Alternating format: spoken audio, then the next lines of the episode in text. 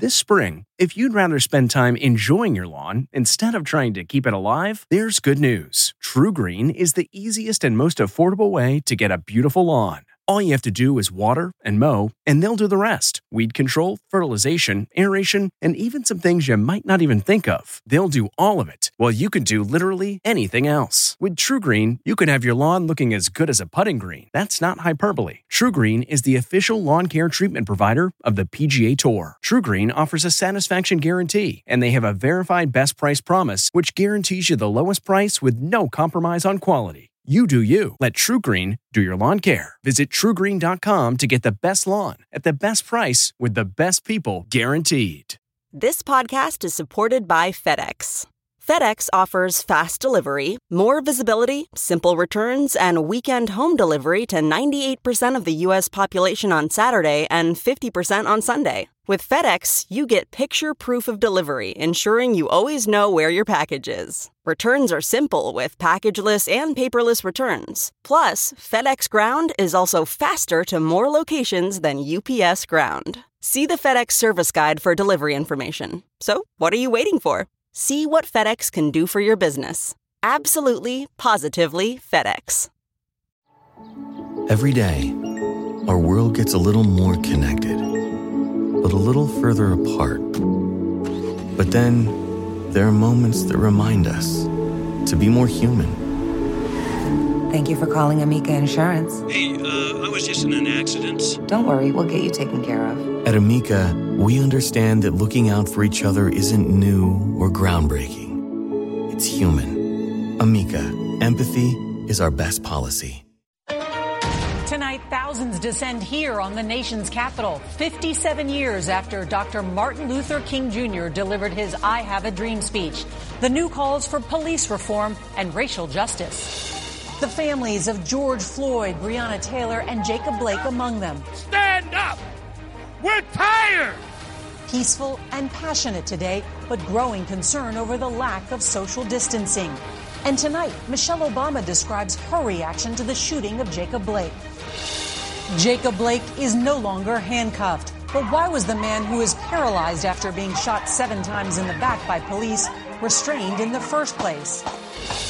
Devastation as far as the eye can see. The death toll from Hurricane Laura rising. We visit the spot where the storm came ashore. And tonight, what's left of Laura is still threatening millions.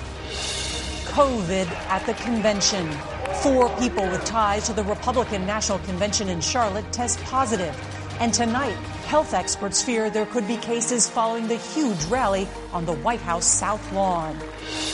The Falwell sex scandal. Tonight, Giancarlo Granda tells CBS News he was preyed upon by the evangelical leader and his wife. Why the former pool attendant was concerned they would ruin his life. Did you fear the Falwells? Yeah, I did. I mean, they're a power couple. They're connect. They have you know the president on speed dial. But the Falwells maintain Granda was extorting them. Plus, on the road, a love song has never sounded better. This is the CBS Evening News with Norah O'Donnell, reporting from the nation's capital. Good evening, and thank you for joining us on this Friday evening. Tens of thousands of Americans marched on the nation's capital today, demanding racial equality and social justice at the foot of the Lincoln Memorial.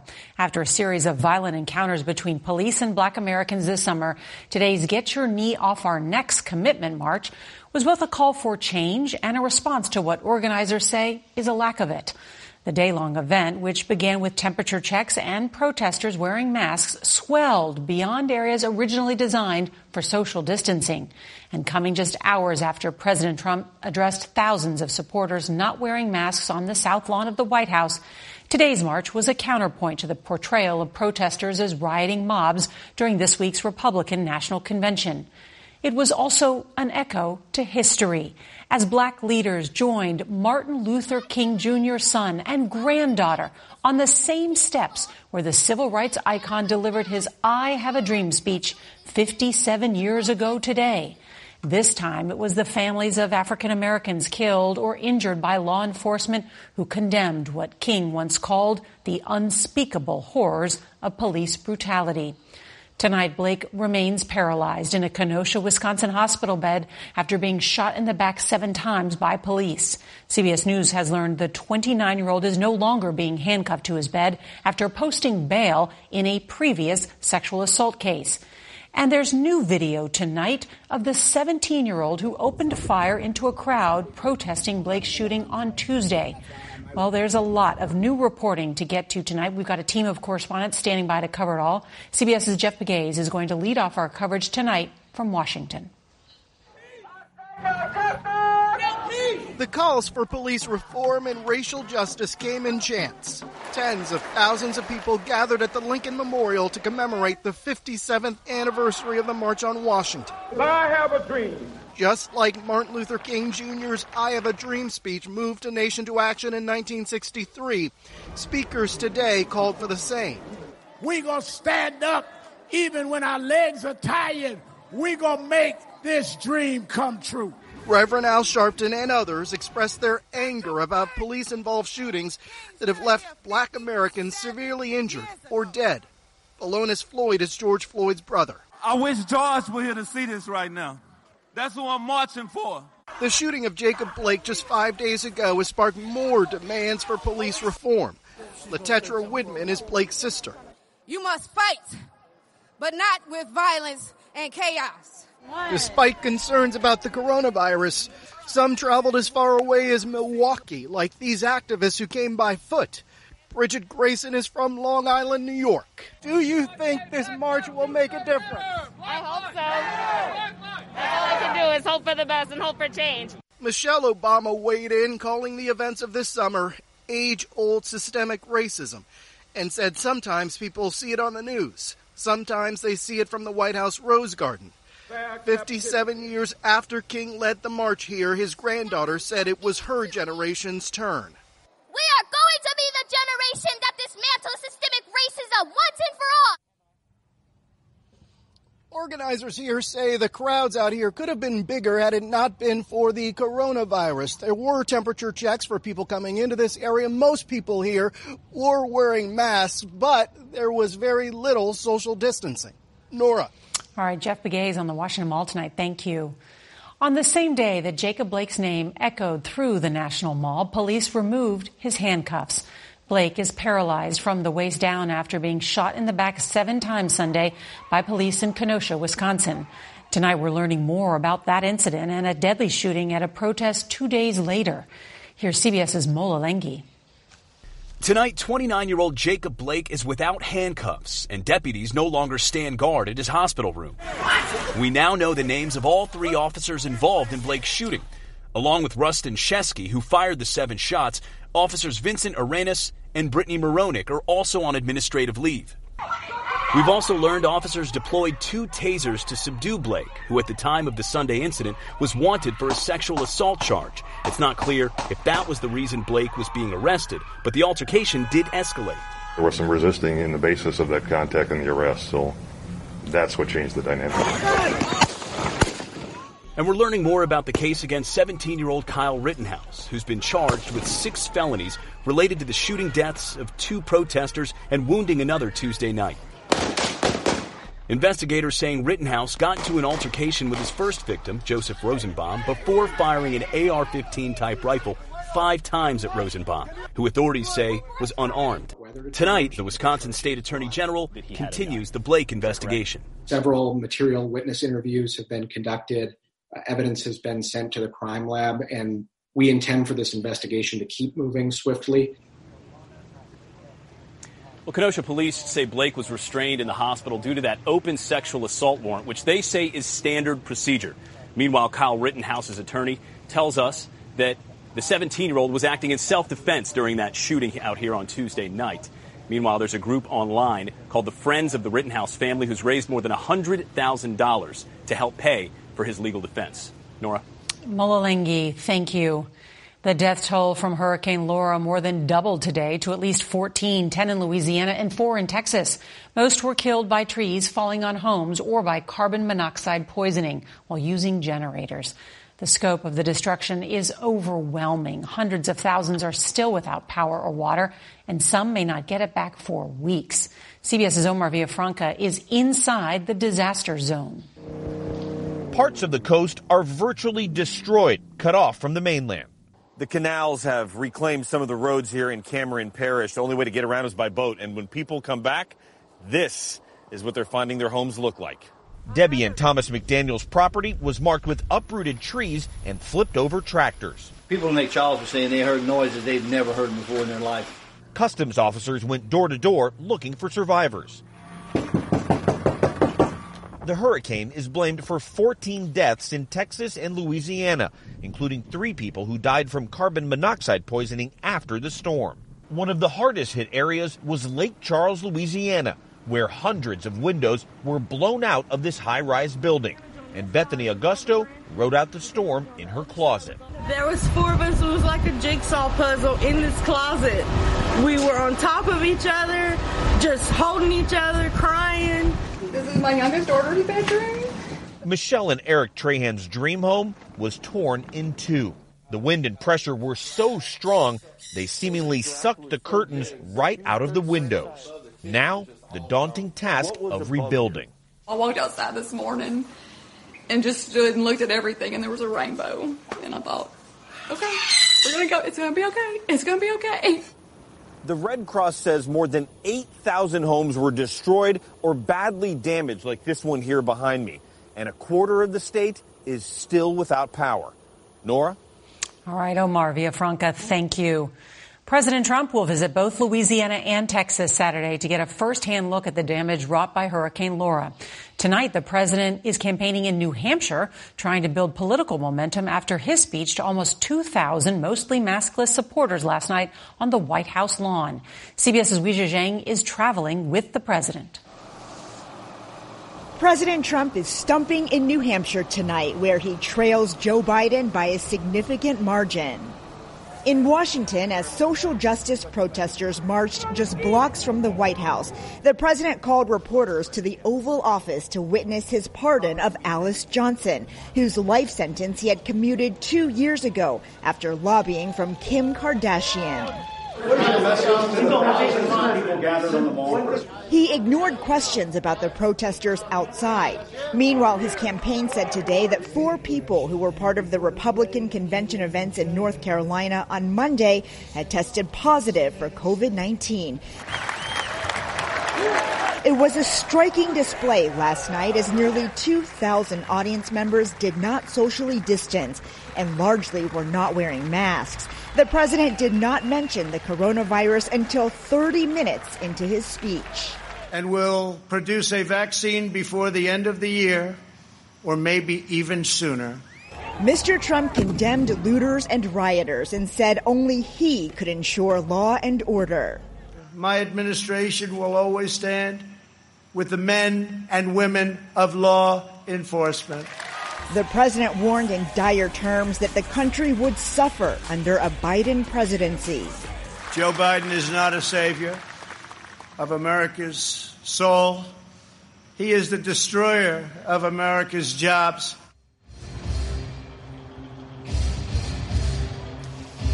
Joe Biden criticized Joe Biden criticized President Trump for holding a quote super spreader event at the White House here in New Hampshire. About 1,400 people are packed into this hangar. Masks are required as part of a state ordinance, but most people are not wearing one. Norah? All right, and the music blaring tonight. Weijia Jiang, thank you. Tonight, the U.S. is rapidly closing in on 6 million confirmed cases of COVID, and there have been more than 181,000 deaths. According to one model often used by the White House, that death toll, it could top 317,000 by December 1st. But if nearly everyone wears a mask in public, researchers say more than 67,000 lives could be saved. We get more now from CBS's Jamie Yuccas.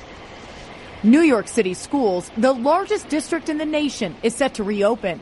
But a growing number of teachers are saying not so fast. We literally don't have enough staff to do all the things and all the, the teaching in all of the different ways, remote and in person, that um, th- that we need. One university that had reopened, then shut down because of rising cases, is now trying again. Notre Dame will welcome students back next week. Los Angeles is cracking down on house parties. Today, two TikTok stars charged with violating COVID guidelines. These super spreader parties cannot prevent us from making progress. And California is finally ready to reopen some businesses, but only if they meet a new set of strict guidelines. We do that, we start moving, but we do so in a safe way. While the governor was clear the California economy will not fully reopen, gyms, barbershops, and places like this nail salon can operate with modifications. Norah? All right, Jamie Yuccas, thank you. Tonight, new allegations have emerged involving Jerry Falwell Jr. and his wife, just days after Falwell resigned as head of Liberty University, one of the nation's largest Christian schools. It has been a stunning fall from grace for one of the president's staunchest supporters. Here's CBS's Jericka Duncan. It's the latest salacious headline involving the Falwells. This time, a former Liberty University student tells Politico that Becky Falwell performed oral sex on him in 2008. Earlier this week, Jerry Falwell Jr. did acknowledge that his wife had an affair with a different man, Giancarlo Granda, a then 20 year old pool attendant he says his wife met at the Fontainebleau Hotel in Miami Beach. She invited me back to the hotel room in an interview with CBS, Granda, who is now 29, says the affair began the day he met Becky at the pool. I'm 20 years old, single. I didn't really think anything of it. And then she said, By the way, my husband likes to watch. It's the type of lewd behavior that is prohibited at Liberty University. Just curious if they ever took you to church with them. Well, actually, we never really spoke about religion. Uh, religion really to him wasn't it just wasn't that big of a deal. One of the things that Jerry Falwell Jr. said is it's an election year and he expected this to happen. Well, let me make it clear there is no political motivation whatsoever. He's just trying to deflect and um, spin it. Did you fear the Falwells? They have, you know, the president on speed dial. They have people behind the scenes that can spin and manipulate stories. So yes, I was I was afraid. But the Falwells maintain this is all about extortion. I mean, it's ridiculous to think that the the 20 year old working at the Fontainebleau Hotel was preying upon uh, this power couple. Jericka Duncan, CBS News, New York. The NBA playoffs resume tomorrow after team owners and players worked out a deal to create a social justice coalition to push for change. Several teams have also agreed to open their arenas as polling places in the November election. Players walked off this week to protest the police shooting of Jacob Blake in Kenosha, Wisconsin. Officials say a fire that damaged a Jewish, Jewish student center this week at the University of Delaware was deliberately set. But for now, they're not calling it a hate crime. No one was injured. Students launched a GoFundMe page to repair the estimated $200,000 in damages. What better way to end the week than with a love story, starring a husband and wife and a song that means everything to them? Here's CBS's Steve Hartman on the road. Oh. Joe and Sharon Korst of Raleigh, North Carolina just celebrated 63 years of wedded bliss. Wow. And to mark the milestone, look at this one. Joe gave his bride one of the best anniversary presents ever. Of all the things that that he could have done, that was probably the most meaningful. I love you.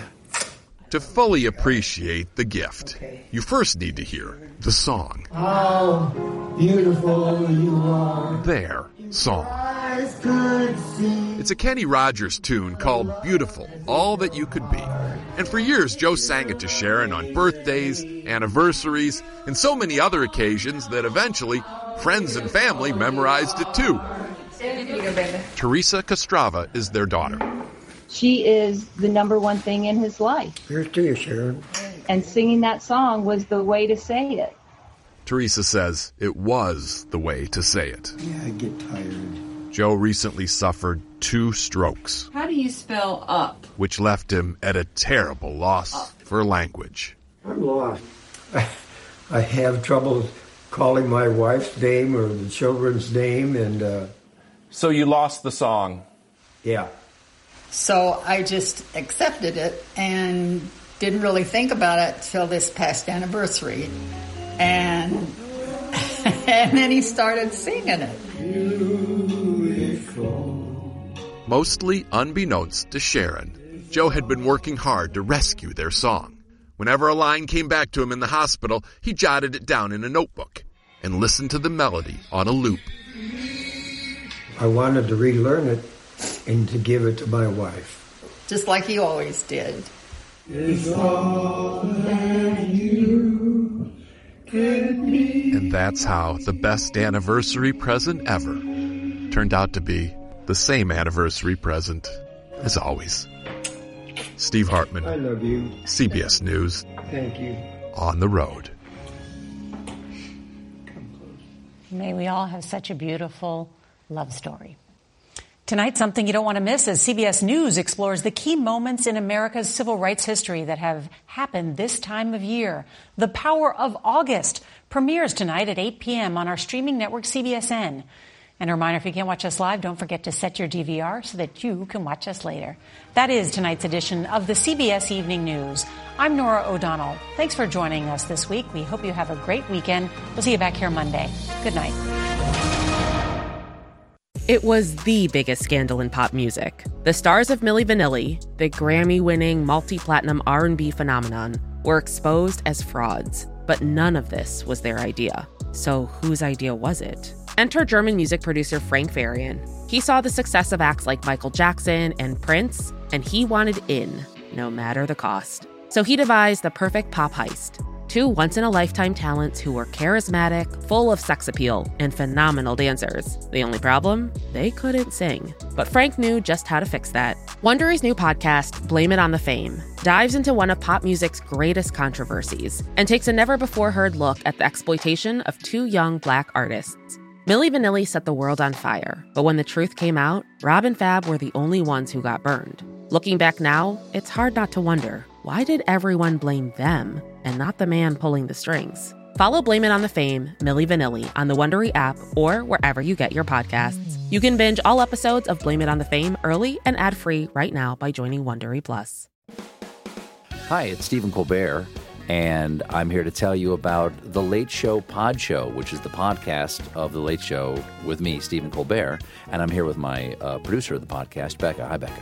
Hi, Stephen. And how long have you been the, the producer of this? We've been doing this for two years now. Okay, and and what is it like to attempt to uh, get feedback from me about the podcast? Be honest about how quickly I respond to emails. You actually respond to emails surprisingly fast. Really? I, I think you might be the only person I respond to.